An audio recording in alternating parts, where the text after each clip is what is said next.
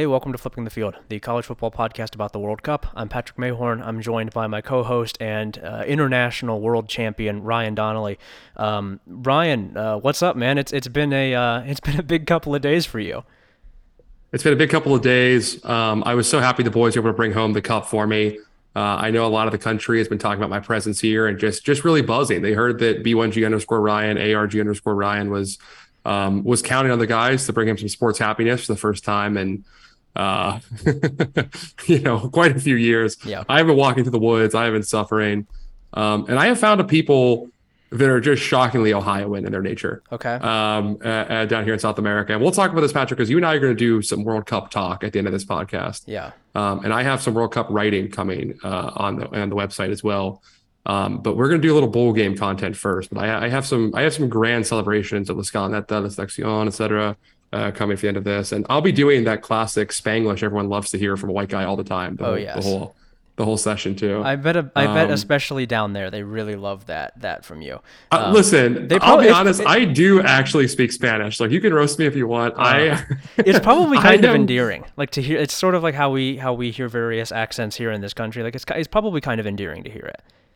It, people look at me that kind of like I'm a puppy sometimes. Like people think Yeah. it's very amusing, especially that like it's it, like they see Brazilians all the time here, and they don't really like Brazilians, which is hard to blame them. They suck. Yeah. Um, but uh, you know, like they don't. There's not a ton of. Uh, they, and also, uh, I should clarify, by the way. Uh, I do not call myself an American down here. They really don't like that. No one in South America does. Yeah. Uh, you're supposed to call yourself a shunky in, in the local accent or a Yankee if you were saying it Okay. uh, like a white guy Yeah. um, because you know the phrase is like uh, "todos somos americanos." We're all Americans, like you know, which is they're correct. They're they're right. Like, Yeah, yeah. I mean, they're not wrong, but then I have to explain. We don't really have a word for it. You know, I go back and forth on this several times a year. Yeah.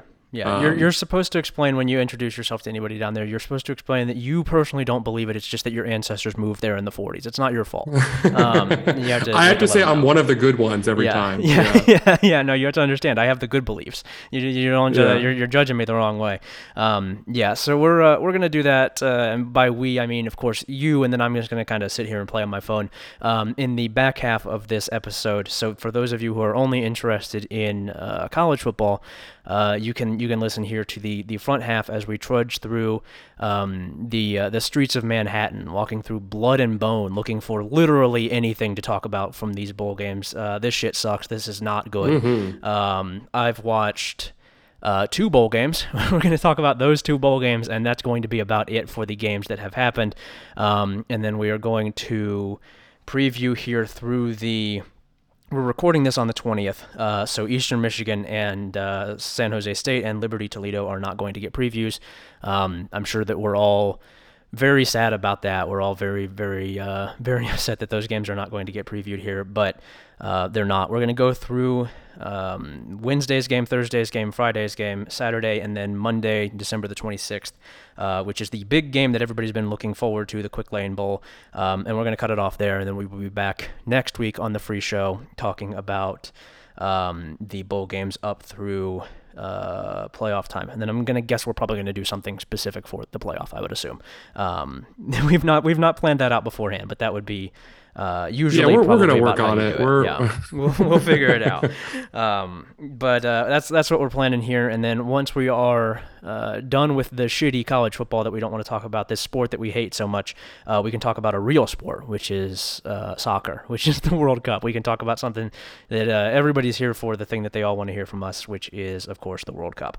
Um, so, Ryan, uh, before we start here, we should probably tell people uh, where they can use their money, their hard-earned money, to to buy things, to purchase things. Um, and the first website is, of course, meetatmidfield.com. There are two websites on the internet That's you can go to to spend your money. The first is meetatmidfield.com. You can spend twelve ninety nine a month there, or you can spend a, a, a larger amount of money on the annual subscription, and that will get you premium posts, premium podcasts, including podcasts from this this here show, um, as well as other uh, shows, which we we reportedly we do have other shows, and you can look into those as well. I'm not going to tell you about them. Um, and then also the the crown jewel, which is the message board, the uh, the we know ball message board. You can get over there and you can know ball. If you want to know ball, you just got to get on the message board. Um, it's uh, it's good. It's extremely good. Even around the holiday season, where you got a lot of people sort of off doing their own thing, we've still got all sorts of posters. We've got all sorts of hard dick warriors on there. They're going nuts. They're talking about all sorts of stuff. They're talking about uh, the best Ohio State poster on Twitter and the things that he's up to. They're talking about Kirk Barton. They're talking about things that aren't Ohio State related. It's hard to believe, but they're doing it. Um, and folks, the only way that you can get in on that, in on the premium podcast, I'm going to have a Q&A, just a solo Q&A coming up on that feed here sometime soon. Um, the only way you can do it is by going to meetatmidfield.com and subscribing for $12.99 a month. It's uh, content, and you can buy it, and that's uh, advisable. That's what I would do if I was in your shoes. If you're looking for what I would yeah. do, I would buy a subscription to meetatmidfield.com. And it's also, Patrick, correct me if I'm wrong on this. I do believe we are also the first college football website to offer uh, um, ketamine therapy as part of our subscription cost as well. We are yeah. offering guided ketamine therapy to all of our subscribers, which yeah. we will be launching very soon. Yeah. Um, it's interesting that, that, you say rec- offer yeah. is a really interesting way to say it because it is mandatory. It is not, it's not just, I mean, you can we can we can say that it's offered, but you you're going to have to do it. It's it's you know it's part of the initiation essentially. It's kind of hazing. It's kind of how we haze when you come onto the forum. Yeah, yeah. Well, I mean, and like, and when you say hazing, like we do also say some really nasty things to you while you're in the K hole and, and really yeah. trying to work those deep into your subconscious. And yeah. and we do that not because we don't like you or because we don't think you um, you know, you're a good guy or that we want to just take more of your money. Speak but rather yourself. it's because we want you to be a better fan. I mean, we do think that, but it's not why we're yeah. doing it. It's because we want you to be a better fan. it's because really, you know, we need to create more of the fans in our image. And, yeah. and you know, people are saying, "Oh, Patrick and Ryan have created a nasty little army of of college football obsessed freaks who are rude to other reporters." And and you know what? That's yeah, that's what we're trying to do here. That's this project. Yeah, yeah, we need it's it's time to make college football reporters sort of just afraid of being online. They shouldn't be on here. They're they don't belong on here. These people are not Mm-mm. internet warriors. They don't know what they're doing. They're not living in their mom's basement. They're not welcome here. They're not welcome on the internet. This is ours and we're taking it back. Um, yeah, we do sort of do like an Eric Andre style thing where we all, uh, all of the writers here at Meet at Midfield, we sort of gather we around you and we, we lock arms and then we just yell nightmare at you over and over again. Um, and uh, a lot of people have said that it worked really well for them. A lot of people have said it's actually, uh, if I'm reading a, a, direct review here, it says better than therapy. So I, I, don't I don't know. I mean, you can you can take my word for it, or you can take the word of uh, you know those loony doctors. And uh, I know I know what I would do personally. Um, Ryan, if people want to spend their money but they don't uh, want to mm-hmm. be tortured, or maybe they already have been tortured and they just don't have they you know you can't buy the subscription twice unless you really want to. You can technically. Um, where else could they do that? Where where is the other website on the internet they can spend money? Yeah, that's right. It's homefieldapparel.com, which is also, I believe, the only college football internet, uh, uh, you know, kind of apparel vendor um, that is also doing ketamine therapy. yeah, yeah, and they, and they, they don't they don't sell it. They're just doing it. They're just they're just partaking. Yeah. yeah. Well, and that's what we've heard. We have uh, we have an inside source close to the close to the production team who uh, may or may not have connections to meet at midfield as well, and uh, she or they uh, is, is giving us a lot of information about you know what exactly the you know the legend known as Con- uh, Homefield Connor is doing to his employees, and yeah. um, we'll just say there's some content about that in the offseason. Just just keep your your eyes and ears open for that yeah. because it's so wonderful what he's doing and, mm-hmm. and, and, kind of the things he's doing for them.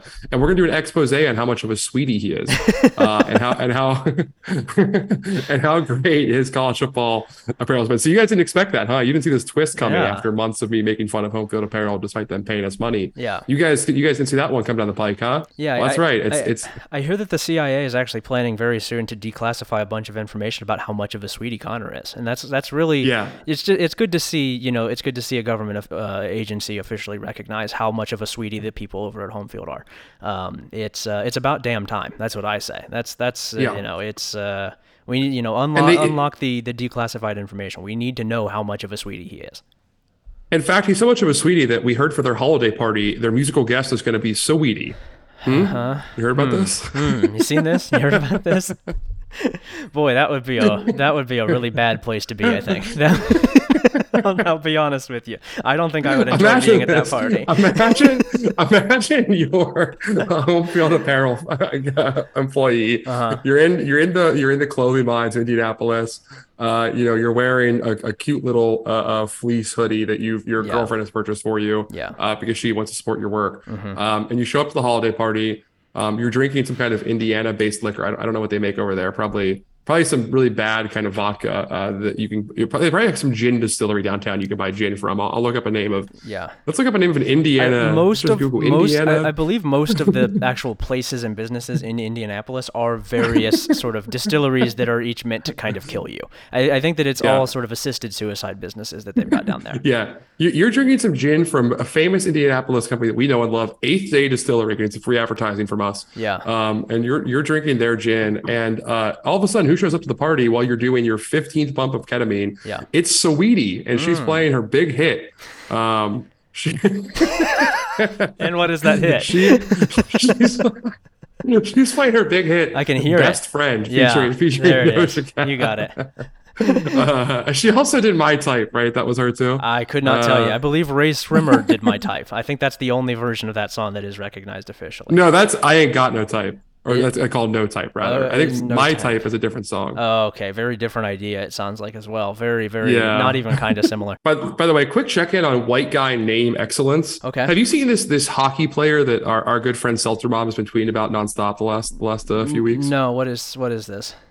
There's a new Buffalo player. He's supposed to be the, the he's the hot new rookie, or maybe he's a rookie. He's a young guy. I don't I don't Oh, really is this follow is this you know, Buffalo Sabres hockey. Is this, is this my man Tage Thompson. yeah yeah dude the, the names I, I don't know if you've seen this at all. The it's been a, a week of names. It's like out of control. It's like the, the the machine that creates guys with really weird names is just operating at full capacity because there was a guy today who committed to some school whose name was Dude Person. There was another guy uh, a couple days ago whose name was like Matt Batman or something, and then there was uh, there was the third one. I can't remember who the oh it was like Rowdy Beers. His name this grown man's name was Rowdy Beers. I did see Rowdy I don't Beers. He went know- to FIU. I don't know what the fuck is going on with this. It's it's we usually get like one or two of these every couple months. We've had three in the last week to go with Tage. Here, he- here's a phenomenon I like to discover, and I can't really figure out where it's coming from. yeah, So, like when cer- there are certain naming trends that pop up in sports, right? Like you'll just see a wave of players named a certain thing because, Yeah. like, like the Shaq wave when that started, right? It's because well, Shaq was famous in the early 1990s, a lot very of famous, a lot of Kobe's right now in college in college basketball. right, and a lot college of Kobe's. Yeah, Those make sense to me. I get where those are coming from. Other times you'll see a wave that I cannot understand. Like I, even like the wave of like white kids named Aiden or Braden or all that shit. Yeah. They're just riffs off of Jaden, right? Yeah. Like it's just like it's just copied off of Jaden, right? And, and like that's from uh, I don't know. I guess a riff off of Jalen, which is Jalen Rose. Not really the point. There's It's- all kinds of riffs re- off of re- names. I get real that. quick, I do want to say on the Jalen front, why is everybody going with? What did Jalen Rose do? He's just some guy. He was like fine. It He just seemed okay. like a cool name. I guess it's kind of a it's kind of a it was a cool name at the time. I- I yeah, I don't guess. know. He wasn't really it that just- good. Yeah, maybe it's just like, oh, I like that name, but I, I don't. It's not like Kobe, where it's like, oh, this guy was really good or something. Like, no, he was just he was fine. He was okay. He was a pretty good player, I guess. Right. Right. Here's what I'm getting strange. to. There's there is now uh, like a wave of players named Jair, Jair, Jair, Yeah. and I cannot figure out where it's coming from. There was one at Ohio State, one at Penn State. There was one about to sign to Michigan. Uh, there's a bunch of guys in the Big Ten named Jair, and I have no idea where it's coming from. Yeah, I'm not. I've seen this as well because what you, you you mentioned that Ohio State has uh, what Jair Brown. I know that Penn State. It feels like Penn State's had a couple of Jairs. Um, I don't know where that would be. I don't know who that's what that is even like playing off of because it's not the kind of thing like Jaden where they're just sort of playing off of it. Like there's not a whole lot of Jairs out there. I don't think. Um, right. There's not like an obvious celebrity it's coming from. yeah, the the Fresh Prince of Jair, I guess we could say. Maybe that's where it's Mm, okay. maybe that's where it's coming from. um, yeah, I don't know. a we gotta riff. we gotta we gotta look into this. Um, If you know, if you if you know the origin of the Jair names, or if you were close to one of these players and can figure this out for me, yeah, I- it's like it's a cool name, great name and all. I, I just can't figure out like well, other name waves. I almost always understand it. Like when you have a bunch of guys named a certain thing, it always makes sense because there's just some celebrity or it's a common name. yeah, But where the fuck is this coming from? yeah. I don't know. I'm I'm uh, also if you or someone you know are a white guy named Jair, please let me know so that I don't try to become the first ever white guy named Jair because I am going to do that if if uh, nobody beats me to it. Um, I think that there's a real wave for there for somebody to become the first white guy named Jair, and I think that I can do it. I think it could be me. Uh, so we're going to be looking into that. Um, well, on that note, Ryan, let's talk about exactly two bowl games, um, both of which I watched, uh, and I think it's just going to be me pretty much talking about these. Uh, first up here, the game that we talked about a lot coming into bowl season, one of the I'm going to say actually the only good bowl game. I don't think any of the other ones are going to be any any sort of uh, football worth watching, any good. This includes the playoff games. I'm I'm not interested in those. I've watched the championship game. I'm good. Uh, Troy 18, UTSA 12. I know you see the score and you think, oh, well, that that sounds that doesn't sound good at all. Um, we have been through this already this season. We talked about this after the Troy South Alabama game. Um, low scoring does not mean bad. we, we got to get college football fans out of this mindset where low scoring means bad. I think a lot of people probably saw this score who didn't watch the game and thought, "Oh, well, these teams weren't actually that good." No, this game kicked ass. This was awesome. This was this was uh, you know I, I said coming in like if Troy can come in and sort of shut down UTSA's offense, it would be really one of the statement wins and statement performances of the season, and they completely did it. They held UTSA to 10 offensive points. They also had a safety. Um, both of which came in the second quarter. Outside of that, UTSA had nothing going on. They they shut Frank Harris down. He was 23 of 42 for a buck 98, touchdown and two interceptions.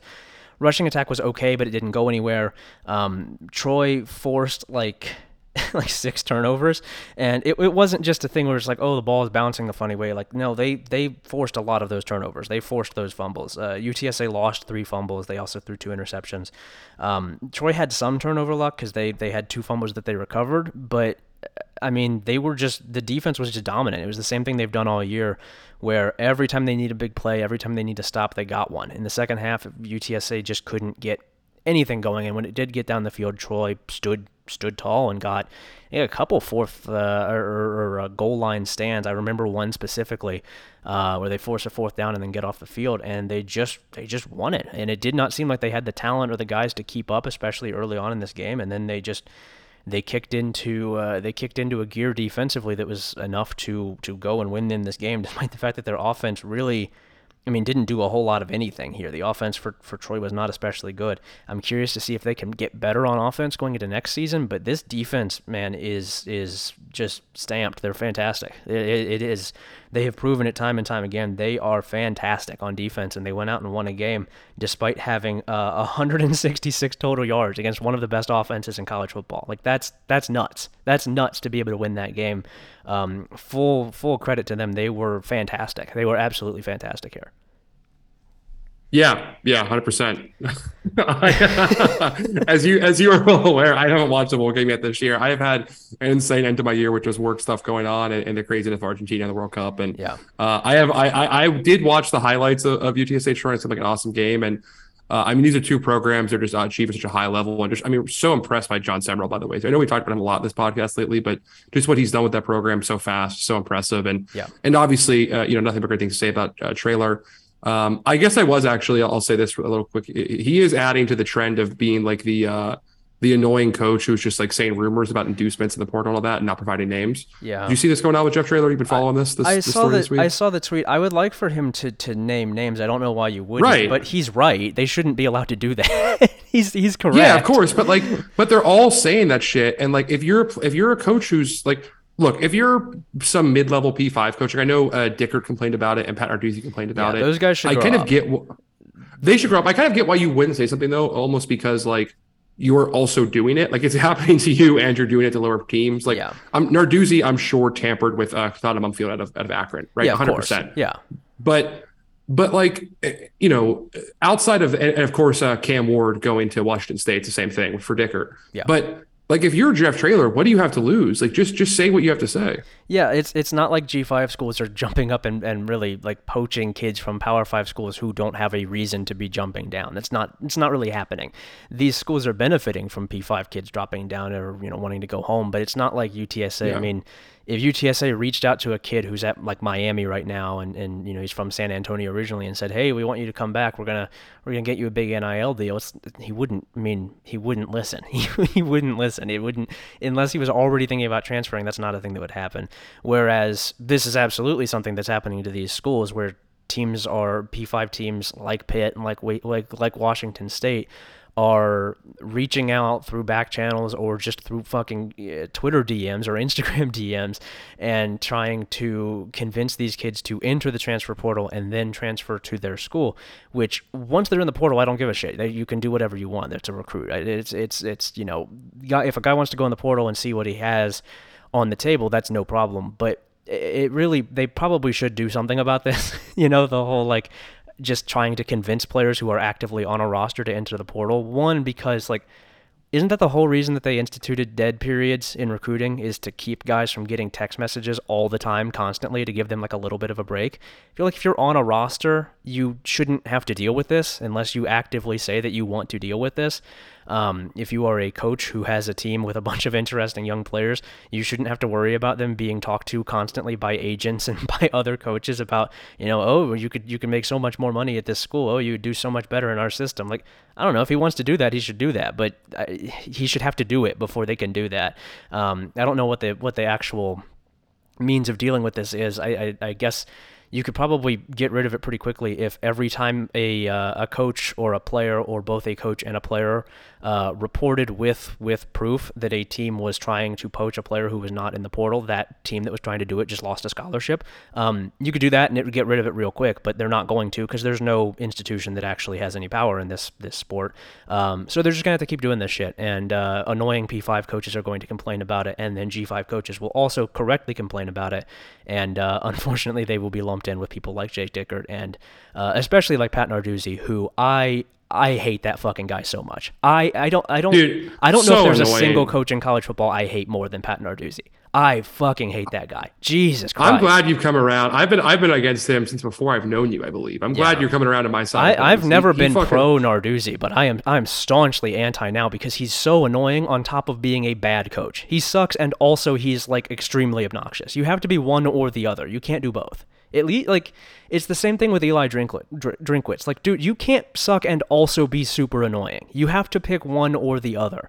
It's just like, I don't care if you're bad. I don't care if you're annoying. But if you're going to be annoying, you need to be good. And neither of those guys are, especially not Narduzzi. I'm sick of this fool. No more. Enough of Pat Narduzzi. He's on the pay no mind list.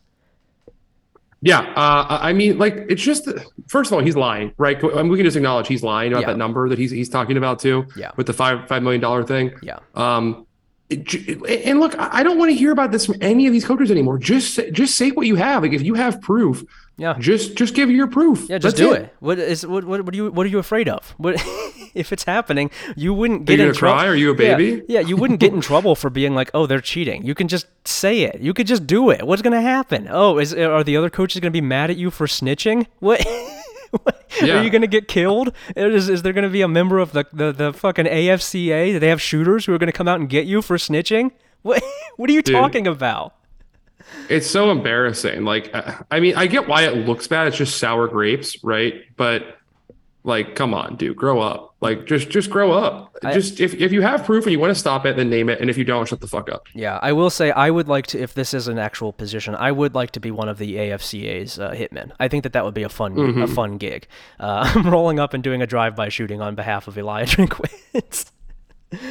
Man, Oh, I uh, I I hate so many college football coaches, dude. They're so annoying. They're yeah. just so shitty and bad at their jobs. What's up with what's wrong with these guys? Yeah, uh, you can't be whining about this at a P5 school. You can do it, brother. You you're allowed to do this. Did you know that? You can do it. You've done it. You know you can do it because you've done it already. Also, the whole reason Pitt is like known as a football program famously is because of the Golden Panthers. They're boosters who bought all of the five star players back in the 70s. They won a national championship with. Yeah. Like yeah. that's why that's why Pitt has any football relevance in the fucking entire history of the sport. Is because they were paying money to Dan Marino to stay home at Pitt instead of going to Notre Dame or Miami. Yeah. Like you know, and obviously it worked for you. You should do that. yeah. like, yeah, it's fine. Like, just do it. Just but, you don't need to go out and complain but, about it all the holier than thou shit from some of these schools is so annoying, dude. Like it, it, any coach who is bitching about the way NIL is working instead of just doing the job of NIL, it's the it's not going back in the bottle. Like, do you think the NCAA is going to impose more regulations anytime soon? What power do you think they have? Like with a new with Mark Emmert gone now too? Yeah. Like they weren't doing anything before. Now they're going to have some new rookie in there who's going to yeah. do even less. Like, yeah, get your head out of your ass. Just just play ball or don't. Like, yeah. get a different job if you can't do it. Go sell insurance. Not my problem. No, I'm scared of Charlie Baker. I don't know what Charlie Baker's going to do if I'm if I'm doing this. I don't want to get in trouble with Charlie. Shut up. Come on, you're a grown man. And, and how about all of the how about all the coaches who are crying to the recruiting reporters about it too? Oh my like, god. It, The the uh, right now the only coach at the like blue blood level who I'm taking seriously, unless I, maybe there are a couple others who I'm forgetting. I guess Jim Harbaugh hasn't really done this, which is stunning. But um, Kirby, Kirby's not done this. Kirby just fucking goes. What do you mean, Jim? Har- What do you mean, Jim Harbaugh? Jim Harbaugh's been complaining about their NIL publicly like since the moment it launched. Has he? I've not. I've not noticed. I've not seen that. Well, then Jim- Every there's a reason also- every single recruiting reporter is saying like, "Oh, Michigan can't keep up with NIL. Michigan's NIL is so fucked." Like, and then of course okay, they he- land eight kids to the portal, and it's like, "Oh wow, they're just what great culture we have. Oh, they, they, must love figured, our culture." they figured it out. Um, okay, never mind. He's on the pay no mind. He's on the pay no mind list as well. Then the only yeah, blue blood, every listen. the only blue blood coach I respect is is Kirby Smart. He's the only one who hasn't complained about it. He just goes and fucking does it because that's the game. Just go do it. Do you want to win games or not? You have all the money in the world. Go do it. Stop complaining. Ryan Day, stop Let's just- complaining. Nick Saban, stop let's just- fucking complaining. Jesus Christ. Let's just issue an edict, Patrick. Okay. Not only should they stop complaining, any report you were hearing about numbers in NIL, about a recruit choosing school X over school Y because of NIL, about a recruit being an NIL only kid doesn't care about anything else. Everything you are reading about NIL for is coming with an agenda and is a lie. Yeah. Just period. That, that's it. Every number, like there, none of it is real. This is all like all of a sudden, eh, like uh, it's. I'm watching the Ohio State beat. Every kid they land loves their culture. Every kid they lose just loves NIL. Yeah. Like the, if you believe that there are some schools that are landing top five or ten classes while doing everything in recruiting perfectly clean and getting these, you know, just amazing kids who love their culture and buy in, and, and every other school doing it is paying them much more with NIL. They just happen to love your school more, so they're giving up money. Yeah. You're a moron. It's like you're, you're so an embarrassing. actual idiot Yeah. It's it's the same shit people did about like we just want kids who want to be players for school X for years. Like Yeah. it, it's this. It's you're you're like if you think, oh, I'm a fan of uh, you know school in the north and, and or I'm a fan of USC and we don't pay kids, but those dirty people over in Texas do. Yeah. Like you're an actual idiot, dude. Like you're uh, so stupid. Yeah. Your school is doing NIL perfectly fine. Your school is just recruiting the same way it always did, except now the players get paid more. That's all that's happening. There's like one or two schools this is not true for, and it was only true for like one or two cycles because no businessman who has even has billions of dollars is just going to throw away 10 or 15 million dollars a year forever on some high school kids who are going to transfer out after a year. No one's doing that. Yeah, it's it's among the worst investments that you could possibly make as a person with any kind of money is a high school recruit. Like i there's no there's no uh, there's no amount of money you can use to guarantee that one and two he might suck. There's a pretty good chance that he could suck. Like it's it's so it's such a silly thing to, to think about like oh this is gonna completely this is completely changing the games the game for teams. It's like well why is Texas A&M still shitty then? Why does Texas still suck? Why why why can't they keep Insane. Hall? Why can't they keep Ajayi Hall el- uh, eligible? Like what? Which, by the way, I, I saw this tweet about that. Just speaking of Ajayi Hall before, I, I, we should get back to the bowl games eventually. But uh, Yeah. he uh, he is now transferring out of Texas too, Yeah. and will be on his seventh school in seven years between high school and college. How stupid do you have to be to take that kid? I mean, how how desperate and stupid do you have to be as a head coach to be? Whoever gets him is an immediate like, oh, that guy's gonna get fired. Um, how, Let's pivot to Gus Malzahn. yeah, like how fucking how fucking dumb do you have to be? Just, well, well, I think I'm gonna be the one who fixes him. No, man, you're not. You're not. you're not. Give it up. Uh, Give up the ghost. It's not. It's not gonna happen. You gotta let this one go. Um, yeah, but i it's it's all it's all very annoying, especially like I. You know, Navy doing it, I don't care. Stanford doing, I don't care. I, I don't care. I get it. I understand that these schools are not investing that kind of way, and that it is a it's a competitive disadvantage with who they are trying to recruit. I get it. It's not that huge of a competitive disadvantage. I'm going to be honest with you. At the G5 level, it's basically non-existent outside of a few major schools. UTSA is doing a really good job. Houston's doing a pretty good job. They're also not going to be a G5 school in like a week. Um, like there there are a couple, but for a lot of schools this is not important. However, the coaches at Blue Bloods who are complaining about this to recruiting analysts, uh, it, it is so it's so embarrassing. It's so deeply embarrassing. This is your job. This is what you get paid to do. I don't care that it sucks. I don't care that it's annoying. I don't care that it's different. If you don't want to do it, go coach D3. They'd love to have you. They'd love to have you. Get, get the fuck out Yeah. of here. Oh, we're going to lose assistants. I don't give a shit. I don't care. I, it's not that. I don't care. It's it's Yeah. not it's not my money. If they want to throw their money away, they can do that. That's not my problem. You're, And- you're getting paid you a million dollars, brother. Who is like, if you're a college football journalist who is like, if you were like the most successful guy on the fucking beat, you're maybe making 120 grand a year. If you're absolutely killing it, you're probably making more like 40. Most of these guys. Yeah. If you were willingly publishing the whinging of a millionaire who is whining and crying about how hard his job is, as he gets paid eight and a half million dollars a year to do it, Yeah. You are so cucked. You are cucked beyond imagination if you were doing that. Yeah. Well, you it's These- it's really they, important. They aren't your friends, dude. They're not paying your bills. Like these, these are. You're supposed to cover these people. Well, don't you know how important it is to be the first person who gets to uh, confirm Pete Thamel's reports? You get to say, "Oh, I'm actually, I was actually, uh, I'm second on this." You get to eat Pete Thamel's cum out of Ryan Day's pussy. Come on, what's wrong with you? There's no chance you're gonna leave that in the podcast. No I'm leaving that in the podcast. I don't fucking like those guys. That's the most aggressive thing we've said yet on the show. That's pretty funny. uh, yeah, I mean, it's this. It honestly is disgusting behavior. Like, like, like I don't get what they gain from it either. Like, like you, you. dude, how many times are these recruiting reporters? It's not just. I know we're bitching about Ohio State right now because we know it better. But like, how many times is like Sam Webb at Michigan or Tom Loy at Notre Dame, who are the exact same guys who just like absolutely just suck the uh, foreskin of every coach on that coaching staff uh, Yeah. as a living? Yeah. do they say like you know the coaching staff's really confident in player X for you know uh, 173 days, and then on the day the kid actually commits, like big late NIL push here from Jordan. Like you're not even getting good information, dude. Like Yeah. Yeah, you were getting- you were wrong, motherfucker. They lied to you. what was the you're just getting propaganda. You're being used as a propaganda outlet like all the time. Like, dude, We we've talked about this so before about how we like. I fundamentally I don't understand what the point of being a guy who breaks news is. Like, what is the you get retweets? I guess. What is the what is the end Yeah, game? I mean, what is the goal? yeah, I don't know You get to say, "Oh, don't I had I had it second behind Pete Thamel." Like, who gives a shit? Who cares? yeah. Unless you're our friend, the CIA uh, analyst Matt Zenitz, we've talked about before. Of course, yeah. That's the only guy who's good at He's- it. he's But, the like, o- really, unless you're in the He's the only one out there actually getting scoops too. Nobody else yeah, is doing unless you're in the business Matt. of competing with Thamel, like, and so unless you're actually getting to level, like, if you're Feldman, you're McMurphy, you're Thamel, you're Zenitz, which, Yeah. who, by the way, crazy for him, he's put himself in that stratosphere. Yeah. Um, unless you're doing that, and actually, I don't know him at all. I was joking when I said he's our friend. I've never talked to him in my life. I just No, think I, he's I never. I will. from afar. I will never talk to that man. I will not. I, I, I, Yeah. I am on a. I am on a no speaking uh, rule with anyone whose last name starts with a Z. I'm not doing it. No. okay.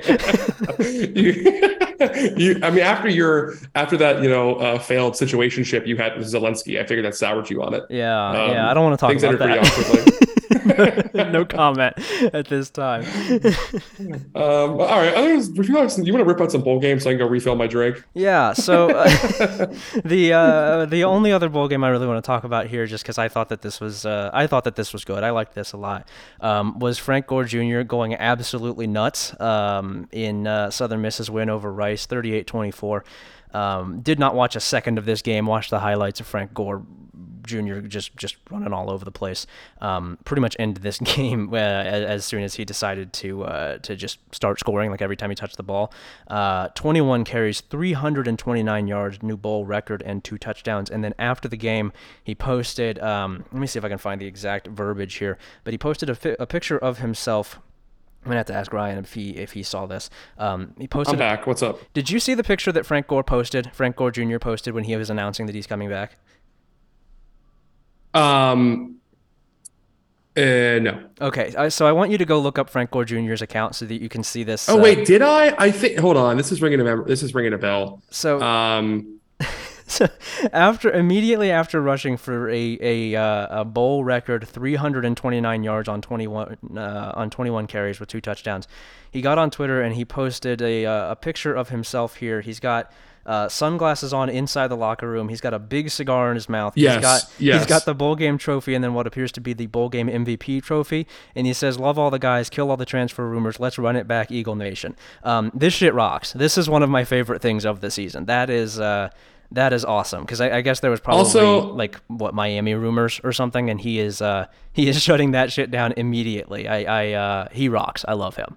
yeah. Also, immediately after he and did you see his post game interview that he did with uh, Yeah, with the woman in the background? yeah. Damn, Auntie, calm down. Can we can we clip that sound? He said, "Auntie, chill." Can we clip that sound in? It was so funny. Uh, grateful, grateful for these guys right here. You know, they opened up lanes and just, uh, I knew I knew how important this was for our team. Our. I I knew how important this is. Um, yeah, it was dude, it's so good. Just his comedic timing is is fucking perfect.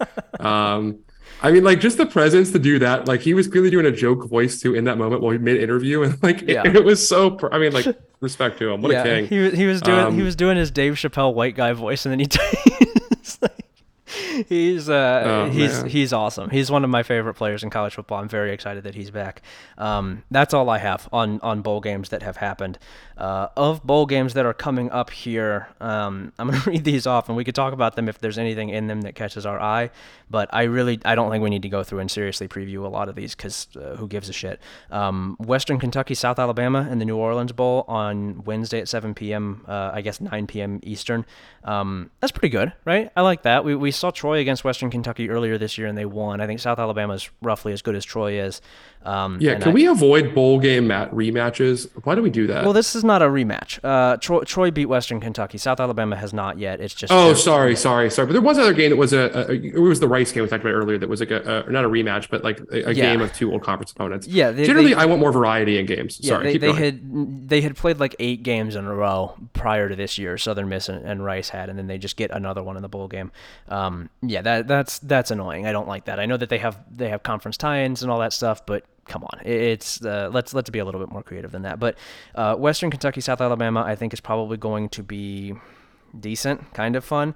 Um, I don't imagine that. Uh, is is Western Kentucky quarterback playing in this game? Because didn't he enter the transfer portal? Didn't Austin, Austin go- Reed? Yeah, didn't he That's a great the- question. Didn't he go into the transfer portal? Is he playing here? He he did enter the transfer portal. Uh, there's no way to know if he's playing. We probably we could not possibly look it up, and and and frankly, there's just no one who knows. I'm Um, I'm looking it up. I've I've I've uh, I've decided that I will actually do a tiny bit of research here. Um, he's back. Okay, he's returning. So he he announced four days ago that he is he is withdrawing from the transfer portal and coming back. Um, so I would assume he's playing here. I, I don't know why he wouldn't be, um, which explains why South Alabama is only favored by three and a half and not by uh, 25 if he wasn't playing. Uh, This should be good. I, I think both teams are relatively healthy, relatively uh, close to full strength. I think that you'll probably have both of them taking it seriously, like we did in the in the Cure Bowl. Um, if you're gonna watch a bowl game in general this year, as a as a just a as a, a rule of thumb, uh, watching a Sun Belt team is not a bad idea. I, I think that that's probably your best bet for teams that will take it seriously outside of like Coastal and probably. Um, well, Georgia Southern is not capable of taking a game seriously, but I, I, I think that like South Alabama and Western Kentucky are probably both going to show up here, which is really um, the only thing that seemingly matters for if these games are interesting or worth watching is like, are the teams actually trying? Do they care? Do they have any of their players? Um, and uh, I think they will. It seems like they, they probably will, which is good news. Um, Thursday, December twenty second, Baylor Air Force. I'm good. I, I think I'm. I think I've seen enough of both of these teams. Um, and- do you want to do, do you want to do a quick? I'm more in the offseason. Maybe a quick like two minutes on on just our Dave Aranda opinions uh, after the season. Yeah, so I, I'm curious. So I don't really know what mine is. I'm going to be honest. I don't really know what my Dave Aranda opinion is at this point. I, I continue to think that like his ruthlessness is a positive. Like I mean, crazy that he fired Ron Roberts, right? Yeah. Like that is like Got his ass up out of there. Uh, yeah. I, I mean, and I, me if I'm wrong here. I believe it was Ron Roberts who was like one of his first coaching mentors. I'm gonna I'm gonna pull up the actual information here because I want to make sure I don't get this wrong. But um, That sounds right.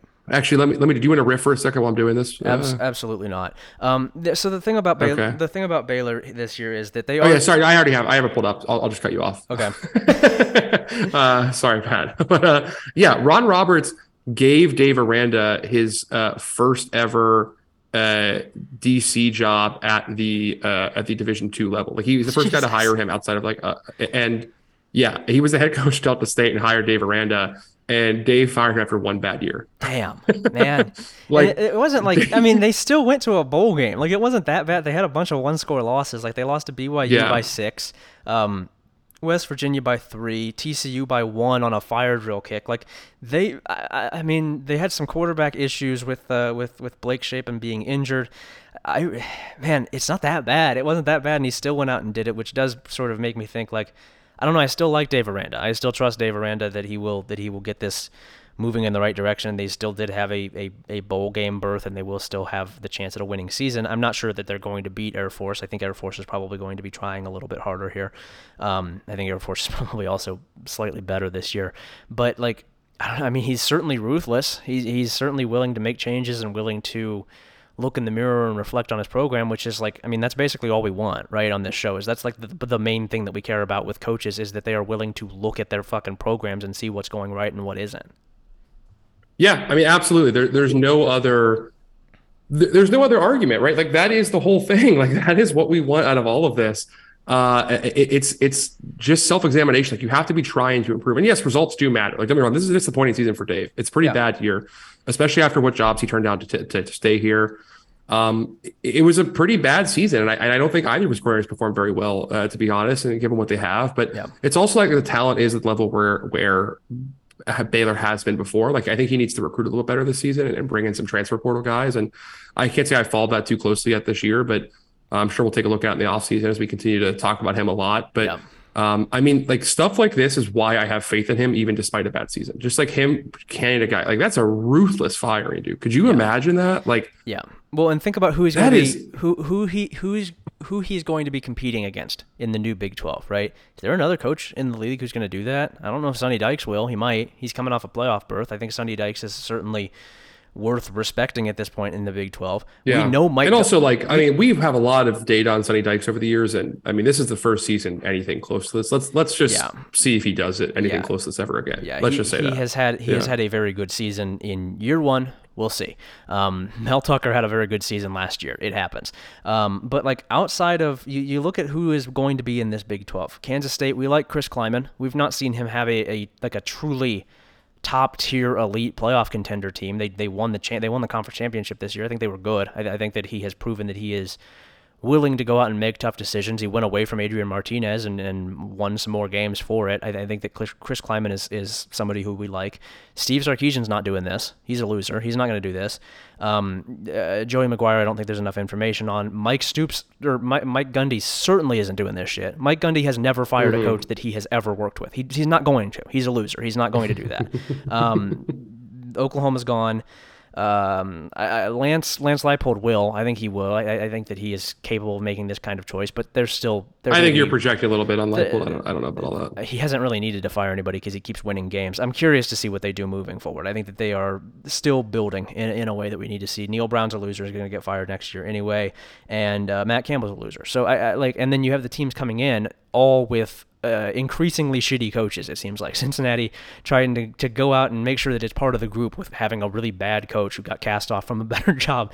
Like, other than BYU with Kalani, who uh, did not have a good season this year, I don't know who exactly would challenge Dave in the in the, the new Big 12 in terms of like being willing to make decisions like that. And so I, I like his chances. Yeah. I, I think that he is I think that he is he's still well positioned to be uh, at, at or near the top of the Big 12, especially with um, Cincinnati shitting down his leg and UCF continuing to employ Gus Malzahn and Houston imploding and BYU imploding. Like, I don't know. I, I think that Baylor's pretty well positioned here, as are teams like Kansas and Kansas State.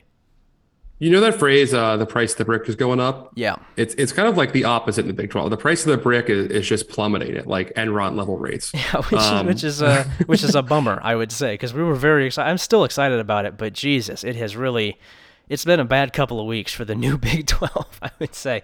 It's uh it's rough. It's rough right now. Um yeah, I, I, still feel pretty good about Baylor in general. I think that Blake Shapen is is back. I think that he showed signs of why they went with him over Gerry Bohanon this year. I get it. Um, would like to see the recruiting pick up. We're going to talk recruiting and we're going to talk transfer portal on the premium show uh, this this mm-hmm. week with uh, early signing day and, and portal stuff continuing. Uh, so if you're interested in that, you need to subscribe to me at midfield.com. Um, Friday. Speaking of, Donovan Smith just committed to Houston, by the way. Oh, the the quarterback from Texas Tech. Yeah. I'm sure that they'll do a lot with that. Dana Holgorsen, famous for being yeah. very creative with running quarterbacks. What is he doing? We love him. What is this fucking guy doing? I'm sick of this shit. Um, anyway, speaking of Houston, uh, Friday, December 23rd, Louisiana versus Houston in the Independence Bowl. Uh, fuck both of these teams. I, I am putting a uh, what, what is the what is the thing we used to put on things? We used to like like a like a curse. Um, I'm putting some sort the of Maloiks. Uh, I don't think that's what it was. it was, it was a Uh, different. the Maloiks is the Maloiks is the thing my grandmother used to do. This is a little this is a little B1G Ryan history for you here. Okay. Uh, my my grandmother is uh, was she's passed away a few years ago. Uh, is a uh, was a deeply Italian woman. Okay. Uh, who the Maloiks? I, I'll look up how to spell this. 'cause I'm not sure. Um, as I recall it, basically, uh, it's kind of like an evil eye curse. But the way the, the superstition with like Italian Americans in Pittsburgh is, if you put a picture of someone uh, in the freezer, it's like an evil eye curse on them. So if you you have an enemy, you like get a picture of them and put it in your freezer, uh, and it's supposed to like, do bad things to them. And she had a few. Uh, Cowboys players, uh, pictures of them in her freezer because of the Steelers' big rivalry with the Cowboys, like in the 70s and 80s. yeah. Um, yeah, so That's awesome. um, we're That's- putting them we're putting them a Maloiks on some people. That's awesome. Yeah, we're doing that with both Louisiana and Houston. I I don't have any interest in either of these two programs. They have let me down for the last time. I hope that they both lose. Um, Yeah, and and, also every school in Florida not coached by Tom Herman too. that's true. Yes, all of them. Blanket statement. All of the schools in, in Florida that are not currently employing Tom Herman. You can get yourself off this list if you hire Tom Herman, as FAU has. Um, oh, actually, fuck, I like Florida State. Sorry, gotta take that back. Oh yeah, Norvell is fine, but that's also not. I'm, I'm going to say that's not in Florida. The Florida State's in Alabama. Um, next up here, fr- uh, also on Friday, uh, Wake Forest uh, against Missouri in the Gasparilla Bowl in fucking in Tampa. Jesus Christ, Jesus Christ. We got to get rid of some of these, man. Not the G5 ones. The G5 ones are fine. I don't care about that. This Missouri team should not be allowed to play any more football games. I'm done with them. I don't want to see Wake Forest anymore. I'm good. I've seen enough. I don't want to see them anymore. Who who would watch this? What kind of person would watch this? I mean, what has to happen to you to watch this football game? It's it's it's it's, it's sick. These people are sick. I, I don't understand it. yeah, yeah. Um, I, mean, uh, yeah, it sucks. It's you- bad, right? I, I don't know why you do this. I, I don't. I don't see what's appealing about this. Um, Is there a more miserable fandom to be in than Missouri fan? I think that might be the worst one. Yeah, Missouri it seems like a horrible fandom. Like I, I can't imagine. It seems very unfun to be a part of, and also has like that Syracuse distinction, Indiana kind of as well, Yeah. of being like schools that are really bad at football generally, but have a ton of journalists for that school because of like their their uh, they're just their education programs. So they are extremely overcovered bad programs. I think that's a particular way of making fans a certain kind of miserable. Yeah, I, we should maybe this offseason go and, and Oh, Northwestern too, of course. Yeah, Northwestern as well. We should maybe try and do a power ranking of worst teams to be a fan of. Like wor- worst worst uh, worst situations as teams currently stand. I think Missouri might actually be the pick because they are always mid. They're all they they in their last let's see since 2015. So 2014 they were 11 and 3 um, after going 11 or after going 12 and 2 in 2013, both under Pinkel. Um, those were their first two of their first three years in the SEC. Since then, um, 2015, 5 and 7, 4 and 8, 7 and 6, 8 and 5, 6 and 6, 5 and 5, 6 and 7, 6 and 6. They're so mid. They're completely mid. It, it, they they they win exactly as many games as they lose. They have not played in a big game in like almost a decade at this point. Um, and on top of all of that, they don't even get to be in a conference. They're just fucking stuck there in the SEC. Nobody thinks that they're an SEC team. They don't think they're an SEC team. They're just stuck.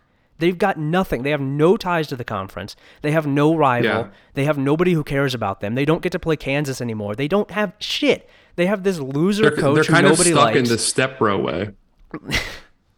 Yeah, they're uh, yeah. A lot of people are saying that, but they have this loser coach who nobody likes. They they have just like they have nothing going on. They've not done anything interesting in almost a decade, and even when they were good, they weren't good. They weren't actually good. It's been more than it's like it's been like 20 years since they've been actually good. And uh, like this, this is just a miserable program, just a miserable, miserable pro- football program. Because like, at least at Indiana, you know that you're going to be really bad. You don't have to get your hopes up. You don't have to care about trying to make a bowl game like they'd like to. At least Indiana fans know that their team's going to be shitty and could get Tom Tom Allen fired at some point. At least they could, you know, every couple years you get to bring in somebody new and there might be something different. Uh, you know, same same with like Syracuse, like you said. Same with Duke. I mean, Duke had an eight and four season this year. Uh, you know, like the, these these programs there are programs that are capable of winning more games. Kansas is winning games right now. Kansas has the same record as you. It took them two years. It took Lance Leipold two years to match what you've been doing for almost a decade now at Missouri, and you can't fire this guy because he doesn't lose enough. Eh, eh, what a miserable, miserable fandom. That that that's awful. that is they're they're in fucking purgatory. Missouri is in is in purgatory. They cannot escape. They're stuck there forever. That uh that sucks. I don't I don't I don't care about that bowl game. Just like root for a different team. Jesus Christ. You don't have to do this to yourself. root for anybody else. I mean just anything, anything at all that's not this. They also have they have kind of the pit distinction too. I, I talk about Pitt so much this podcast, but Yeah. uh, uh, being a school that like has all kinds of higher highly rated players in their their general recruiting footprint in state for them, basically with you know Missouri uh, having St. Louis uh, and Pitt having the city of Pittsburgh. Yeah. and they miss on a lot of the good players very frequently in the first go around.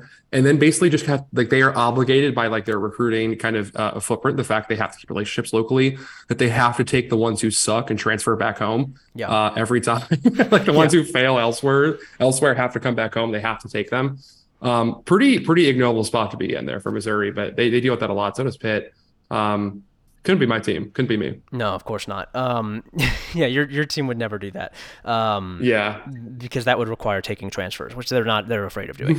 Um, come on dude i'm, I'm in a good mood today let's not, let's not get there but uh, yeah, no, this game sucks. No, thank you. Uh, Saturday, December twenty fourth. Speaking of just miserable fandom existences, uh, Middle Tennessee State against San Diego State. Oh, oh man. If you can find an interesting thing about this game, uh, more power to you. I personally, as the G5 guy here on this podcast, uh, I'm okay. I think I'll pass on this one. I like Jalen Mayden. That's about it. That's about the only thing I can say about this game. Middle Tennessee State is in the same place. They're in the, the exact same spot as Missouri is, except even fewer people care about them. They have no rival. They're in the middle. They're in the middle of nowhere in their conference. They're fucking stuck in the CUSA. They have no interesting players. They're gonna go seven and five every year. Congrats. Good luck, guys. It's, it seems like that's uh, seems like it's working out for you really well. Fan interest is an is at an all time high at Middle Tennessee State. Um, San Diego State is uh, also here. They're also playing. Um, do you yeah know? Do you know where what's this? the deal with Hoke is he oh go ahead uh, just uh, do you know where this game is being played? Also, any idea? Uh, isn't it in Hawaii or something? Yes, so this is being played. This is the Hawaii Bowl. It's being played in Hawaii. Um, but it's because, but because so not, that was not me testing you. I'm, I'm talking specifically about the stadium. Um, they're playing at that at the stadium that Hawaii has been playing at over the cup the last couple of years, which is a it's an actual practice facility with like bleachers rolled up to it. That's it. That's Mm, it's not an that's what's it's, it's not a real stadium. They are building an actual stadium. It's not going to be done for several more years. So Middle Tennessee State and San Diego State are playing in like a parking lot with bleachers attached to it. Um, maybe the least interesting bowl game of the entire bowl season. Really, it's hard to get a whole lot worse than this. But folks, Monday twenty Monday December twenty sixth, New Mexico State versus Bowling Green is sure going to try. This is in the Quick Lane Bowl. So uh, you can go from Hawaii to Detroit if you want to pull off the ultimate college football road trip, like a lot of people seemingly like to do. Um, going going straight from Hawaii to Detroit, you spend your uh, you spend your Christmas uh, for for you know layovers in Denver or whatever, um, and then you can go watch New Mexico State play Bowling Green. Um, I don't know. I got nothing. I, I don't. I don't. I, I've got nothing. There's no reason to watch this game. There's no healthy person who will watch this football game. You have to be unwell to watch this. I'm. I'm I don't honestly know if I could recommend a single one of these games outside of the the New Orleans Bowl, which is uh, uh, today as you're listening to this. So watch that one and then just don't watch college football for the next week because these are all bad. There's nothing. There's nothing salvageable here. They're all bad. Nothing going on. Yeah. Um. Sure, I believe it. Jesus Christ, we gotta fix this. Yeah. shit. I mean, dude, these. Come on. The, the, the- what's this is the, people who are defending the bowl games. They don't want the playoff to expand. It's like, why do you want to live in purgatory? Because that's what you're doing. Like, uh, like obviously these games don't matter. They're going to matter less than ever as they go forward. Like, you know, why don't you at least get some more games people will maybe find somewhat entertaining with some good teams in them? Yeah, like if we're gonna do this, if we're gonna have the bowl games, if we're gonna have the payouts to the neutral site games, either they have to be the only thing because we've proven that they can't exist if there's an actual national championship. There's no point to having them, and you can't having this many in general is, is just, I mean, Eh, for the at the P5 level especially, it's it's nothing. Like to, to G5 teams, these games matter absolutely. These games matter. You see them matter. I think that they are worth having for those teams. They deserve to have a postseason. But at the P5 level, man, what does Missouri care about being in this game? What does Wake Forest care? What do any of these teams that aren't in the the New Year Six or the playoff care about being here? They don't.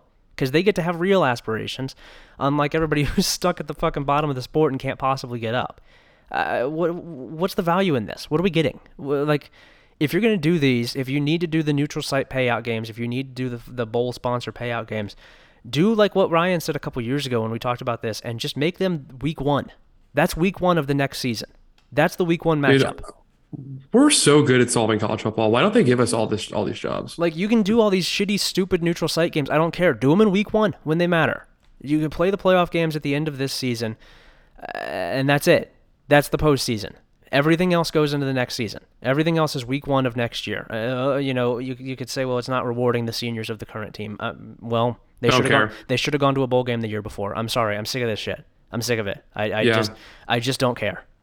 I just or even just like leave it up to the teams. Say, do you want to play it now or do you want to move this? Do you want to roll this into next year? See what they vote.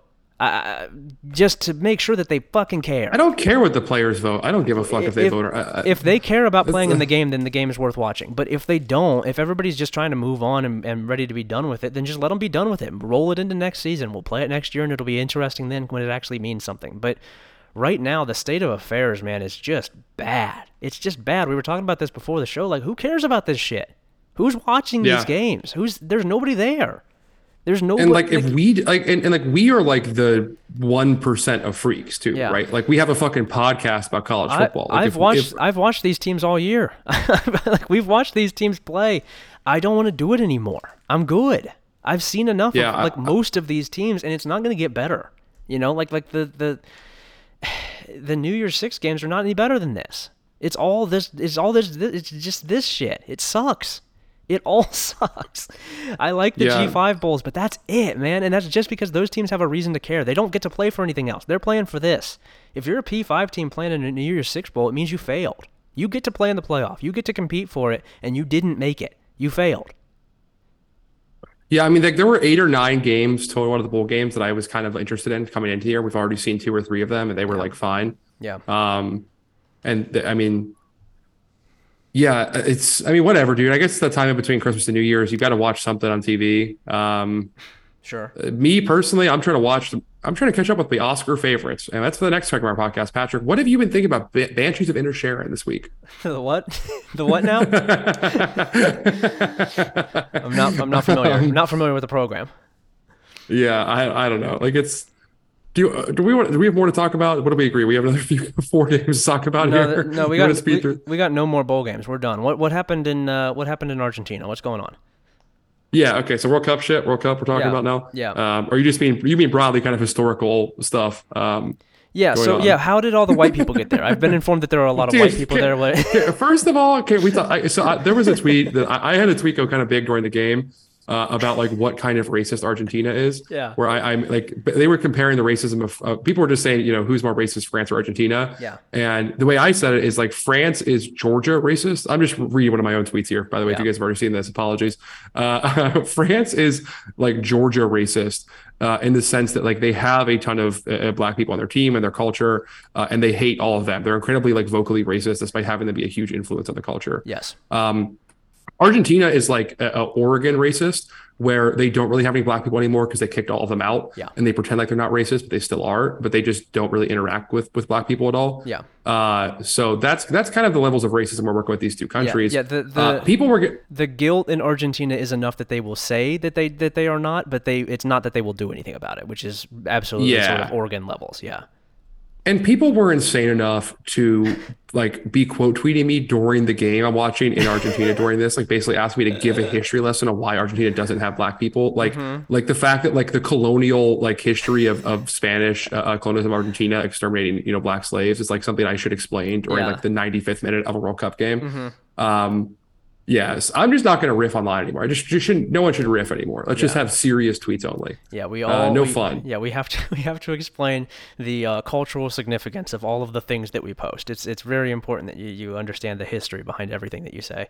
Um, Yeah. so anyway, beyond Anyway, the that, yeah, game, the beyond game, that, yeah. outside of outside of uh, Argentina's racism, which of course we both uh, fully condemn, and everything that we say uh, following this is uh, completely irrelevant because it is uh, coming from a country that is uh, racist. I guess Uh, we, we condemn all of it, Mhm. and none of it is none of it is worthy of talking about. Uh, anyway, I'm going to continue living in America, a, a completely good and normal country. Yeah. Jesus. And like you're saying this about like France too. Like by the way, you ran them to France. Like, hey, why does France Come like on. you're saying why doesn't Argentina have black people? Why does France have black people? Do you want do you want to go through those two? What's like, do you- going should on run these numbers on this? What are we doing? Yeah, let's Jesus Christ. Anyway, I'm not trying to get into all that. I just want to tell a story because it would annoyed me. Yeah. Um, also, while I'm doing this, by the way, Michael Pratt announced coming back to Tulane. Uh, Just a heads up for you. All right. I like Um, that. So Good news. Cool. Um, but uh, yeah, so I was at a a I was I, obviously if you guys don't know if listen to the podcast, I do live in Argentina currently. Um, I live in Buenos Aires, but I was watching the game in a city just south of Buenos Aires called Mar del Plata, which is uh, it's a beach city. It's like roughly the size of Columbus, Ohio, basically. Yeah. Um, uh, it was, I mean, so so, and this is allegedly the biggest individual game watch in the country, uh, just in terms of people watching in one place. There was, I, I think they said there were like uh, seventy or eighty thousand. It was more more like forty five or fifty. Yeah. Um, but just this huge game watch on the beach with these three massive televisions set up. There were people watching from like boats in the water, people watching on the beach itself, people watching from the hill above it. Like just people were climbing the like the like the uh, the lamps and the flagpoles nearby to watch it. Like just an insane crowd. Yeah. Um, there was uh, a little baby and and its mother next to me. Uh, the mother was just letting the baby chug Coca Cola out of the bottle uh, during the game. it was pretty sick. And then Uh. she was pouring it into her Fernet and Coke to do it by herself as well. Yeah. Uh, the mom, who was just a single mother with this one baby, asked me to borrow a cigarette during the game too. Okay. Uh, very just smoked it like holding her baby. I, Yeah. very, I don't know, dude. Not my job. Whatever. Yeah. very funny scenes. None of I my- was of my drinking with my friends. yeah. Yeah. Um, crazy party. I mean, my God, dude. Like I, I've been part of some really cool sports moments in my life. Like I was fortunate enough to see Ohio State win a title. Um, while I was in college, I was fortunate to be in New Orleans when Ohio State beat Alabama and the run up to that title. Um, I've seen so many Ohio State Michigan games. I was in the stadium for the first ever overtime game when Ohio State Michigan with JT Barrett. Um, you know, I've seen the Penguins win three Stanley Cups in my lifetime. I've seen the Steelers win two Super Bowls. I've been part of some really cool sports moments. Um, being in Argentina when they won that World Cup and just the raw emotion to experience, to be around, to share with these people. I mean, it, it honestly was like, it, it reminds me why I love sports and, and like why I get into stuff in the first place. It was so beautiful to see. And, and as much as I talk about the craziness of Ohio State fans, and you cannot compare it to what they experienced as an entire country during the World Cup in Argentina. Yeah. Like, I don't think there is a place in the world that loves soccer more than that country.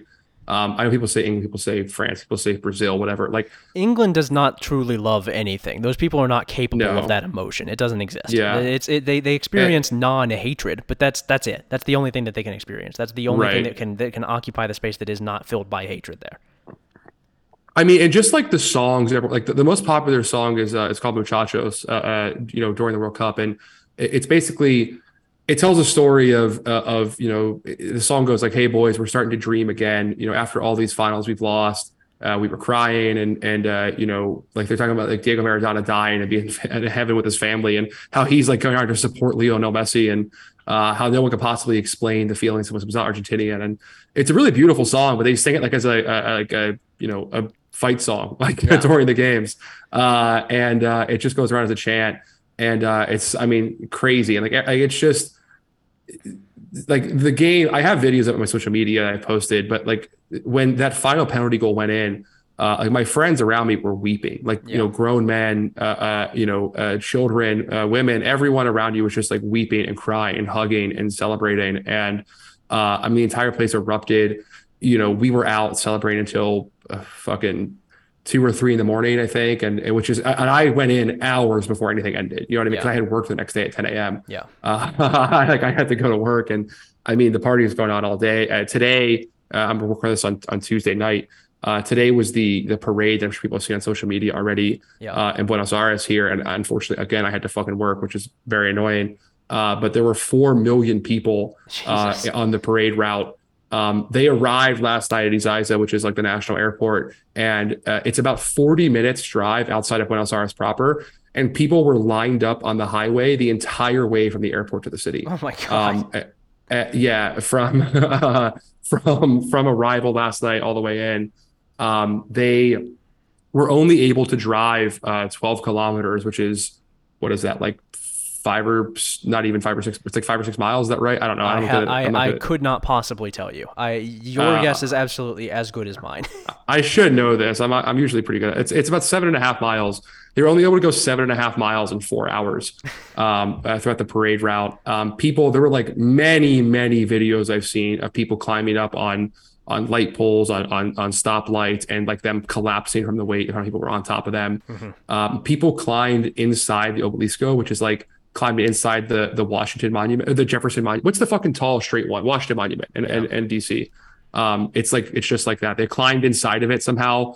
Uh, and came up on the top where people uh, they were lining the bridges. They they overtook the highways like you do during a major protest, right? Uh, they were they were lining the bridges above the route. Yeah. Um, there were a couple guys who uh, jumped off of one of the bridges trying to get into the team bus to say hi to the players, like touch Oh God. Messi. Um, one of them made it in and was Let's was go. probably kicked off by security. Yeah. One of them uh, uh, fell off the back basically and went down to the pavement.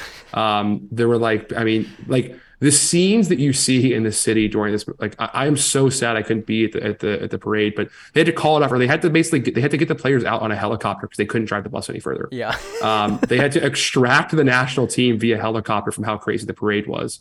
Um, I mean, just unimaginable. There was some guy in the comments on Instagram post arguing that, that if the Buffalo Bills the Super Bowl would be crazier than this. And Oh I was like, you're you're absolutely out of These your people fucking are. mind. This is a ba- This is a toddler to, versus a grown man. Come on. Let's yes, let's all let's there all is like there here. uh, and I, in fact, I'll go further. Like maybe the closest thing we've ever seen to this in sports, maybe not ever, but closest thing we've seen a long time to this in sports is when Canada won the gold medal in hockey in their own country on that golden goal with Sidney Crosby. Yeah. Uh, and there were riots in Vancouver and stuff like that. Like that was maybe a little bit comparable, but I think even then, like the scale of, of just the total support for the team in Argentina, the fact that it was Messi's final World Cup, it's the greatest player ever uh, in this in the country that cares more about soccer than anyone else in the world.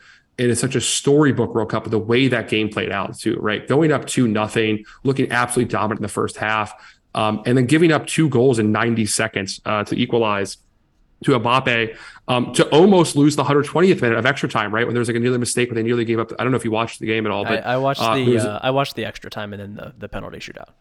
Yeah, I mean, you saw that goal that Emi Martinez had to make the last second that, you know, was a, a fucking miraculous save. And uh, Dibu was his nickname, Dibu Martinez. I was in Mar del Plata, where I was at, is his home city. So I'll tell some stories about that here too. But, Yeah. um, you know, uh, like him making that last second save, the ball going all the way to the other end. And, and you know, Lautaro Martinez, who was kind of like the villain of this team all tournament, people were like dogging him the whole time Yeah. uh, who who had a perfect opportunity with a header and, and put it fucking 15 feet wide of the net Yeah. somehow, despite having a great opportunity.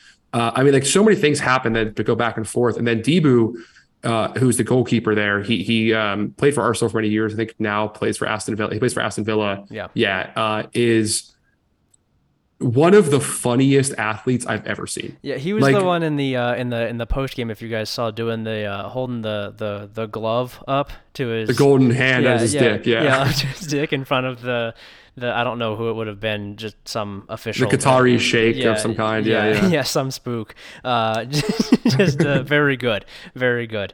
Um, yeah, continue. and, and yeah, and he does that all the time. Like so, so I mean, throughout the whole tournament, like he, not just this tournament, the past several tournaments. First of all, let me start here.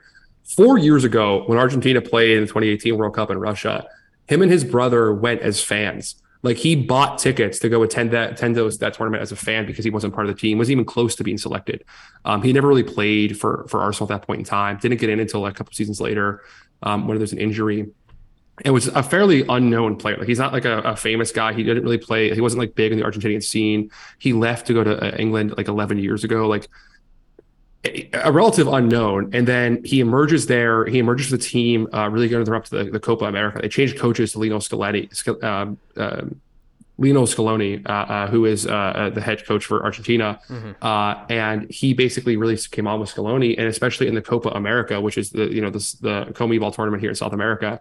Um, in the semifinals of that tournament, and, and for context, Argentina had not won a Copa America despite you know consistently being one of the two uh, uh, best teams uh, since 1993. Prior to that, so they won in 2021 um, in Brazil against Brazil but the semifinals went to penalties with Colombia. Uh, and he was like it was during the pandemic, so there was no one in the stands. You just you could hear the audio of the whole game the way you can uh, in some in some of those like basketball games we had during the pandemic. Yeah, and he was just talking nonstop, like had a running dialogue with every player in the Colombian team as they up to the team up to approach. Like he was like telling them, he's like, "Oh, you look fucking nervous right now, dude. Like that ball's too far ahead. I know the way you like to stop. There's no way you're gonna make this." Just like talking the whole time, like saying, "I'm gonna eat you up. I'm gonna eat this fucking ball. Watch this." And then like doing it and talking shit back to them and like getting nearly getting in fights. And he like developed a star reputation doing that. And then you know they come into this uh, this and he made how many goddamn penalty saves this tournament? Like did it against it was the hero against Holland uh, making penalty saves, talk shit to their team. Did it again against uh, against um against France in the final. Like just I mean showing up in the biggest moments. Like you know he was filmed before that game saying if they want to score me they'll have to kill me. Like just like just an absolute psychopath. And then in the game afterwards, of course he does the celebration with his hand and, and all that. And um, there, I don't know if there's a video going around on Argentinian social media. I don't know if I think I posted. I don't know if you saw it, where the team is celebrating and they they do uh they're doing like a conga line in the locker room. Yeah, uh, and they're saying in Spanish like um uh moment of silence, and then they all pause, and then uh, Dibu goes um uh, para Mbappe porque esta muerte, which is like for Mbappe because he died. Uh, and they all like lose their minds to go again. He's like dancing around. He's he's like twerking in his underwear on video on like the live videos in front of everybody. Like, I mean, just an absolute fucking goofball. And one of the one of the biggest goons I've seen today. He was uh he was like hammered, shirtless in the bus. He, I mean, he's like if J.R. Smith yeah. was like uh, was like a DPOY level player. You yeah. know what I mean? Yeah, like it's kind of like, like, that. He's like if J.R. Smith had scored like 55 points in Game Seven to win to win the finals. I mean, yeah, that's kind of what it's like.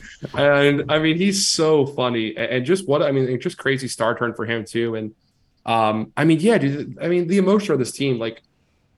I talked about Messi a lot. Everyone has. I mean, I talked about Dibu and those like this and, and Julian Alvarez, the stars of this tournament. And of course, everyone talks about Messi's legacy and what he's done, and it's tremendous, of course. To uh, he scored in every single knockout game of the tournament, which is the first player to ever do that in the World Cup um, to to win a final. Um, I mean, tremendous performance from him. Uh, he also, I mean, but like Scaloni, their coach, uh, they played uh, in in the last 43 games. They have only one loss, and it's to Saudi Arabia in the first game of this tournament. Mm-hmm. Uh, I mean, they won six straight games to win this thing. Uh, not just drawed or didn't lose, but won six outright. Yeah. Their goal differential over his like 58 games as head coach is something like I think it's like plus 78 or something like that. Yeah. Like they're just dominating games nonstop. Um, after being undercoached and kind of mismanaged for decades with all the talent they had, to have him come in and just fix this immediately is I mean, it's amazing, dude. Like, yeah. I, it's just the emotions everyone feels, like the, just the the the tears, the joy, the the weeping, the celebration, the pandemonium. Like it's going to go on for weeks. Like this is going to be just a thing that that I mean, it changes the because living here too, especially some of my friends who are younger people are they're just in a bad place economically here as a country. They have terrible overinflation. Everyone's kind of resigned to the idea that like you know and like innovation level that we cannot imagine in the United States. Like the idea that basically if you're a young person you will never be able to save money unless you go to a different country. Like yeah. you just will, unless you leave and go somewhere else, you will be kind of, you know, working, you know, a, hand, you know, paycheck to paycheck forever. Yeah. Right. Living hand to mouth is what I would say.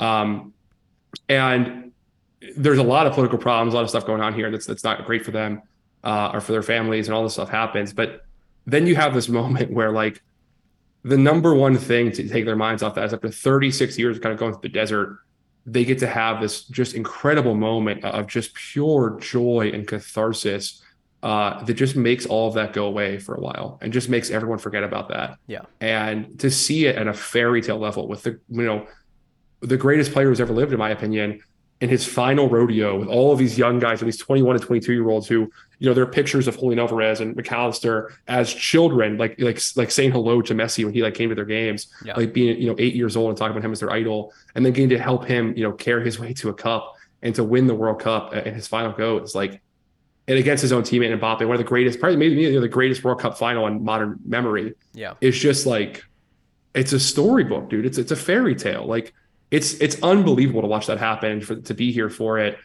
Um, not that it's about me too. I mean, this is one of the greatest memories of my life. I will have this forever. It's yeah. just crazy to be a part of. Yeah. Well, and of course we, we do know just to, to, to mention the coaching thing real quick. Losing to Saudi Arabia is a strategic decision because then you can ensure that all of your players will remain alive for the rest of the tournament, um, which is uh, which is good thinking on his part. That's that's brilliant uh, strategy because Yeah. if you lose that game, Great work from him. um, you do run the risk of Lionel Messi being killed, uh, which is not what you want. That's not good. That's not good for your for your team's uh, flow or sort of momentum. You don't want Lionel Messi to be uh, killed by the Saudi Arabians. So uh, No, good thinking no. there on, on his part as well. Um, yeah, I, I don't have anything to add. I was not I was not there. I watched uh, I, I watched the extra time. I thought it was uh, very enjoyable. I am not a not a big soccer person, but it was. Um, it was very moving to see the players sort of react after after you know finally locking it down with with how much that had been back and forth and the um the video of the Argentinian announcer uh, I don't I don't know if you I'm sure you saw Oh, yeah. um was, Um, was very good um it was just it was good it was it was very very good I love seeing your videos um I am curious what the uh, what was the, the the stuff that was getting all over like the people around you it was like like the what, Oh, yeah, foam it's or like- something Yeah, it's almost it's like this canned. It's not quite foam. It's hard to explain. It's like you remember that um, uh, Silly String people used to spray. yeah It's like instead of that came out in shrink form, it kind of came out like dot form almost. okay okay Like it's like it's like uh, it's the I don't know. It's very weird. Um, but yeah, it kind of just everyone would spray it everywhere immediately after every goal or kind of big moment. All right, Uh, so we've got yeah, we've got was, sort uh, of a we got sort of a Dippin' Dot situation. Yeah, there's actually there's a video of a of a reporter who was at the parade today who was like giving a live report. I think he was Argentinian but speaking in English for a CNN correspondence or whatever. yeah. Uh, and they came up to him and just like he got pulled off screen by a fan briefly and came back on and his face was completely covered in that shit. uh, like it was like he got hit by a pie in an old comedy. Um, it was like I mean it was uh it, it was it's the whole thing's nuts. But like I mean I'll try to post more videos I've seen on social media too, but but just um dude, I mean everyone is just losing their minds. Also, they had Messi drinking uh, red wine today out of the um uh, uh, uh the Botella Corta, which is uh, basically I- I can't really explain this. I don't know why it happens, but Argentinians here when they're drinking in the streets, they cut off like the top third of a Coke bottle, like a two liter bottle of Coke, Okay. and they they pour in like some Fernet, which is uh it's like Jaeger kind of, Yeah. uh, and then pour in more Coca Cola back in there, or like keep some Coca Cola in there, okay. and they just drink out of that. Uh, I don't know why they do it. Like they all have cups, obviously. Like you see to go cups all the time. It's like that's their only option. Yeah. They just love to do that at like parties and shit. Yeah. Um, so they had Messi drinking red wine at like you know in the fucking uh 90 degree heat at 11:30 a.m. out of the out of the cup bottle like he's from he's like a little uh, Torito from Rosario. Yeah. Uh, it's uh That's very funny. very funny. It, it it's is- very funny. I, I had not seen any of the people saying like, oh, the only thing that could match this is like the Bills winning a Super Bowl. It's so funny to think that that Americans could could produce that kind of joy for anything. No, they can't. Insane, completely deranged. Like Come you on. are. Come on. Yeah, it's there's there's nothing. There's nothing close. Again, the only thing even in the ballpark to me was that Canada win, and that even is like not the same. Like, Yeah. Yeah. I don't think anyone who lives basically in the first world could have something like this. Yeah, the best thing that could happen from the Bills winning a Super Bowl is that Timothy McVeigh won't blow up a building. Like that's it. That's the only thing that that can produce. It's going to save like 20 lives if the Bills win a Super Bowl. But that's it. It's not going to nobody's going to have And nobody's it's, going and to it's gonna cost forty. yeah, it's, it's gonna it's gonna cost a whole lot more going through their various tables or you know alcohol poisoning. Every like. American Super Bowl is actually just a trolley problem situation. yeah, which city needs this more? Oh man, and that's why New England But, keeps uh, winning them. You have you you know what? If I'm going to live in Boston, Yeah. I guess I'm going to have to get a lot of championships, or else uh, everybody's gonna everybody else is going to have to deal with it. Everybody's gonna everybody's gonna have to suffer because Bill Simmons is really sad, and uh, we Yeah, just we can't have that. Um, yes, yeah, I mean, I did say also one thing really funny, by the way, is that uh, I know I said it's like not the same as American sports, but there were so many things I saw in the crowd that are just like, oh, this is like an Ohio State crowd sometimes, like an Ohio State game watch. Yeah. Like the guy behind me, the old guy behind me, was listening, to, like he had earphones in, listening to the radio broadcast because he didn't like the national announcers. Yes, I was like, oh, that's funny. That's a classic. Yeah, that's a classic old guy thing to do in the states. There was like a woman who was like had her dog dressed up in a jersey, and everyone else was annoyed by who was kind of near us. yeah. Um, you know, I mentioned like the baby drinking inappropriate drinks and, and having cigarettes smoked by it. Uh, do I, we- was like, I feel like I'm I- in Pataskala right now. It seems like it's very. It seems like it's very warm there, so I suppose there wouldn't be this. But is there is there a, is there a tradition there of, of jersey over top of sweatshirt? Because that's a classic American move. Um, no, not You should, really. dude. You could bring it. this- You could bring it there. You could be the one. You could be the the innovator who starts doing that. I definitely could. I definitely could be doing that. But just in general, like the whole like uh every man in the city, every like boy and man is just wearing the jersey everywhere they go. Like I, Yeah. they must have five copies of it because Yeah. it's like or just aren't washing it because everyone I see in the street is wearing the jersey. Yeah, yeah, they're wearing, they're Um, wearing it to work. They're wearing it to school. They're wearing it everywhere they go. That's awesome. That, that- Literally, I, yeah. I like that quite a bit. Um, It's it's really crazy, dude. I mean, uh, also like just carrying the flags around too, like the like just the scale of flags. I mean, Yeah. it's uh, it's fucking nuts. It's it's like guys I know who never watch soccer just come out of the woodwork. Like, like, like people who like if you met these guys in the states, you're like, oh, this guy's never watched sports in his life. Like, you know, I mean, just kind of like a skinny man who like rides a bike too often and like has a lot of tattoos and is a DJ. yeah, Who like you're like, oh, that guy doesn't watch football game in ten years, but Yeah. like they're all fanatics for the team. I can tell you like the tactics of Scaloni, what's like you know good or good, good or bad about them. Uh, just different personalities. I mean, it's it's the the scale of it here is is unimaginable. I think to, to an American sports fan, and um, and that's coming from me, right? Yeah. Like that's coming from me, who is uh, in the top. I'm like the you know the delta force of insane people for sports. yeah. You're the crazy. Um, you you were actually named 2019's craziest ass white boy in America. So that was actually you. It really means a lot coming from you, and you are trying to you're trying to to claim the title in Argentina as well. And I think the sweatshirt move would really put you over the top there. I do think they. I, I mean, you can look. I'm not trying to. I'm not trying to claim like I'm. I'm for Argentina here, but uh, but I've been well received. I think my fandom's been well received. It's been people love that. People think it's very amusing, basically, that I've like gone as hard as I have for this stuff. Yeah. Um, uh, I, I think. Uh, uh, I don't know. The, the I, I've I've made some friends out here, man. I think I've, I've become a bit of a, an outsized character uh, during the game watches. People think it's very, very funny. There's like a, a- an American who's like you know cheering for the games, and I have like the shirts and all that. They think it's they think it's fucking hilarious, honestly. Yeah. Uh, which it's cool to be a mascot, you know. Yeah. Like uh, especially I like in Buenos Aires, a little more common. You'll see people from all over, but when I was in Mar del Plata, which is just like a mid-sized city, like it's it's like they're like like why the fuck are you here? Like, like the it- concept that I was there that was just was just uh, unimaginable and In yeah, uh, very it- amusing. in 2026, what we need to do is we need to send you and DJ both down to Argentina for, to, to to watch the World Cup again, and then I'm gonna Well, the, the the World Cup is in the states. yeah, it's in the states, but I'm saying you need to watch it in a in a country that cares about it. Um, Oh, so yeah, so we, we can we can send you down to Argentina, and then I'm gonna come with you guys and just sort of document everything that happens to you because I think that uh, the only other person I know who would be immediately taken to like that is DJ. I think that DJ would would have a similar. I mean, they, they would name him fucking King of Argentina by the time he leaves. Dude, it is like, uh, especially because like when I arrived here, like all, my Spanish was dog shit. Like I really couldn't speak much Spanish at all when I when I came, you know, last year for the first time. Yeah. Uh, and now like the fact that I never really learned it formally, like I took a couple years in school, or whatever, but I never really learned Spanish formally. And that basically I, I'm nearly fluent now, but all the Spanish that I speak is like Argentinian Porteño Spanish. Yeah. They think is so fucking funny. like like that I'll like that I'll, that I'll I'll be like, you know, I'll answer a question. I'll be like, oh, Vio Boludo. And they're like, like, what the fuck? Like, why?